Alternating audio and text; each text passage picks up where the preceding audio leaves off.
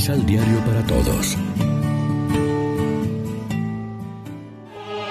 Proclamación del Santo Evangelio de nuestro Señor Jesucristo, según San Juan.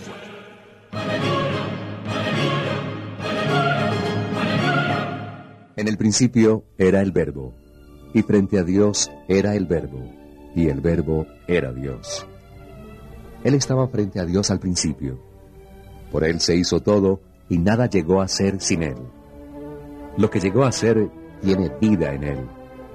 Y para los hombres, esta vida es la luz. La luz brilla en las tinieblas, y las tinieblas no pudieron vencer la luz. Vino un hombre de parte de Dios. Este se llamaba Juan. Vino para dar testimonio. Vino como testigo de la luz, para que por él todos creyeran. No era él la luz, pero venía como testigo de la luz. Porque la luz llegaba al mundo, la luz verdadera que ilumina a todo hombre. Ya estaba en el mundo y por él se hizo el mundo, pero este mundo no lo conoció. Vino a su propia casa y los suyos no lo recibieron. Pero a todos los que lo recibieron les concedió ser hijos de Dios. Estos son los que creen en su nombre. Pues aquí se nace sin unión física, ni deseo carnal, ni querer de hombre. Estos han nacido de Dios. Y el Verbo se hizo carne y habitó entre nosotros. Hemos visto su gloria, la que corresponde al Hijo único cuando su Padre lo glorifica. En él estaba la plenitud del amor y de la fidelidad. Juan dio testimonio, pues proclamó, Es este del que les decía, Él viene después de mí, pero ya está delante de mí porque era antes que yo. Esa plenitud suya es de la que todos recibimos en una sucesión de gracias y favores. Dios nos había dado la ley por medio de Moisés, pero por Cristo Jesús llegó el amor y la fidelidad. A Dios nadie lo ha visto jamás pero está el Hijo, el único, en el seno del Padre. Él lo dio a conocer.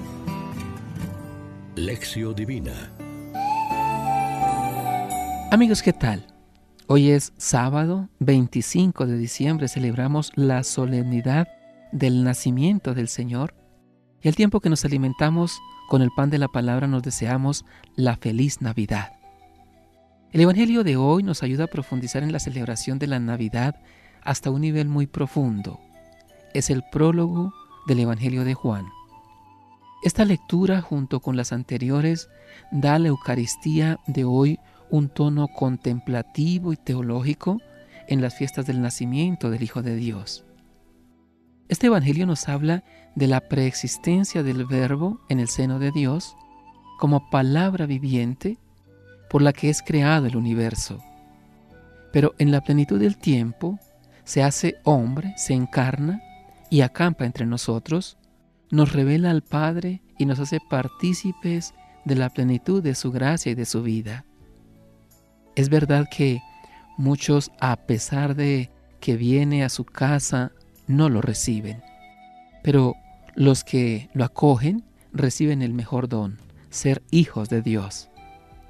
La fiesta de Navidad, fiesta popular donde las haya, la tenemos que celebrar con un color claramente cristiano, asimilando las dimensiones más teológicas que nos presentan las lecturas y oraciones de las tres Eucaristías que se proponen para este día.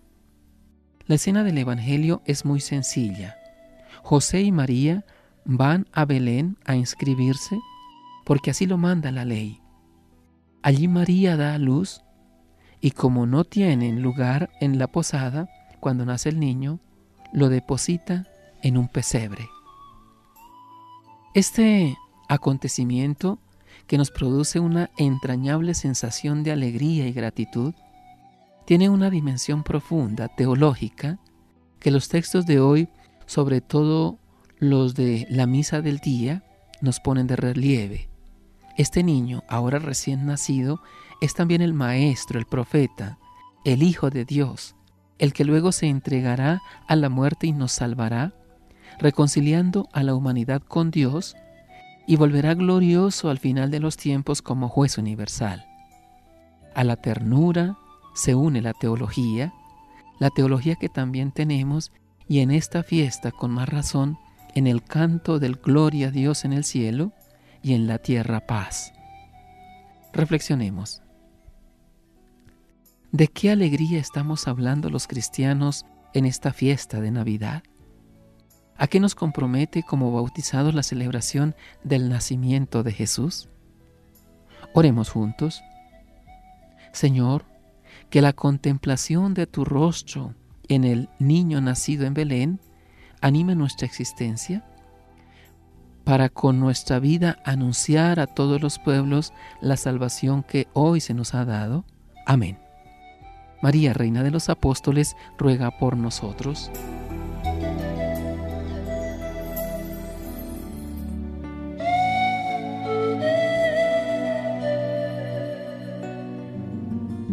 Complementa los ocho pasos de la Alexio Divina adquiriendo el emisal Pan de la Palabra en Librería San Pablo o distribuidores. Más información www.sanpablo.co Pan de la Palabra. Vive la reflexión.